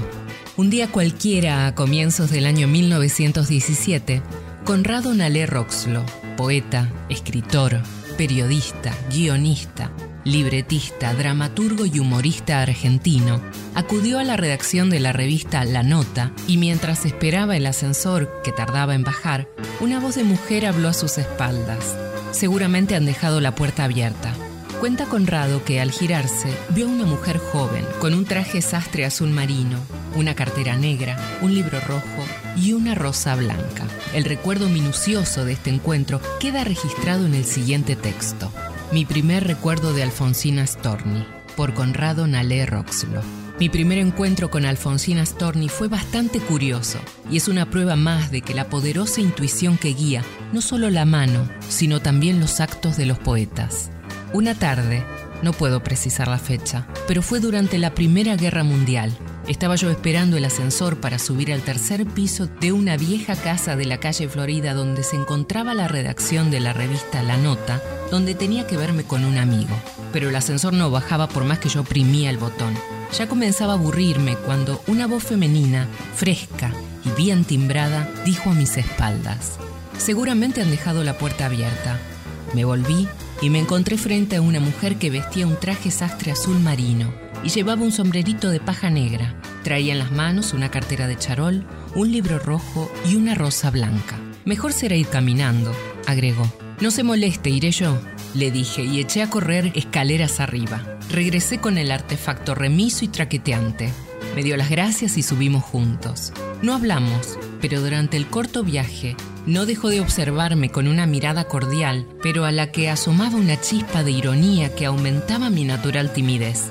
Cuando le abrí la puerta para que saliera, me dijo sorpresivamente, Usted hace versos, ¿no? Y sin esperar respuesta agregó, Tome entonces. Y me encontré sin saber cómo, solo en la puerta abierta de un ascensor que llamaban desesperadamente desde abajo y con una rosa blanca en las manos. Cuando años después nos conocimos oficialmente, le recordé el episodio y al preguntarle cómo había adivinado que yo hacía versos, se echó a reír y me dijo, no sé, pero en casos así nunca me engaño. Es tan fácil. Debo aclarar que yo vestía como la persona normal que he aspirado siempre a ser. Conrado Nalé Roxlo. Mi nombre es Francisco Pesqueira, yo soy actor y cantante y me honra decir este poema que pertenece a Néstor Sabatini que se llama Besos. Miles y miles de besos surcan los cielos, yendo y viniendo en vuelos rosados, Labios finos y gruesos transportan de un lado al otro besos sinceros, alados. Son los besos que no se han querido ir y que añoran las amorosas bocas que tantas veces besaron. Los he visto pasar y he arrojado mi red para atrapar alguno de esos besos que mucho han besado. Así atesorar para mí besos muy tiernos y fogosos que con tanto amor han sido dados. Para el día en que yo entregue mi corazón, hayan inspirado ellos a mis propios besos muy dulces y apasionados. Besos que ofreceré yo a mi reciente amor dejando ya salir aquellos guardados en mi cofre de los besos de amor robados, besos que añoran volver a besar las amorosas bocas que tanto han besado y besado. Néstor Sabatini. Florecerán los besos sobre las almohadas y en torno de los cuerpos elevará la sábana su intensa enredadera nocturna, perfumada Miguel Hernández. Hoy 21 de marzo, en el Día Mundial de la Poesía, comparto La poesía es un arma cargada de futuro, de Gabriel Celaya. Cuando ya nada se espera personalmente exaltante, más se palpita y se sigue más acá de la conciencia, fieramente existiendo, ciegamente afirmado, como un pulso que golpea las tinieblas cuando se miran de frente los vertiginosos ojos claros de la muerte. Se dicen las verdades, las bárbaras, terribles, amorosas crueldades. Se dicen los poemas que ensanchan los pulmones de cuantos, asfixiados, piden ser, piden ritmo, piden ley para aquello que sienten excesivo. Con la velocidad del instinto, con el rayo del prodigio, como mágica evidencia, lo real se nos convierte en lo idéntico a sí mismo. Poesía para el pobre, poesía necesaria como el pan de cada día, como el aire que exigimos trece veces por minuto, para ser, y en tanto somos dar un sí que glorifica. Porque vivimos a golpes, porque apenas si nos dejan decir que somos quienes somos.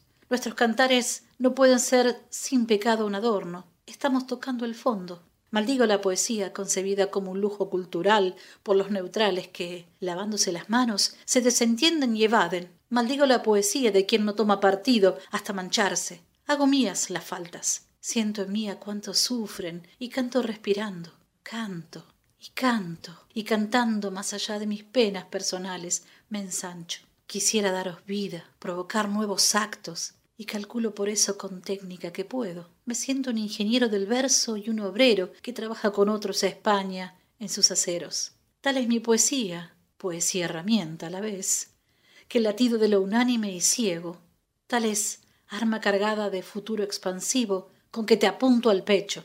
No es una poesía gota a gota pensada, no es un bello producto, no es un fruto perfecto, es algo como el aire que todos respiramos, y es el canto que espacia cuanto dentro llevamos. Son palabras que todos repetimos sintiendo como nuestras, y vuelan, son más que lo mentado, son lo más necesario, lo que no tiene nombre, son gritos en el cielo y en la tierra, son actos. Yo conocí salones cenicientos túneles habitados por la luna, hangares crueles que se despedían, preguntas que insistían en la arena. Todo estaba vacío, muerto y mudo, caído, abandonado y decaído. Todo era inalienablemente ajeno. Todo era de los otros y de nadie. Hasta que tu belleza y tu pobreza llenaron el otoño de regalos. Pablo Neruda. Antes de amarte, amor. Antes de amarte, amor, nada era mío. Vacilé por las calles y las cosas. Nada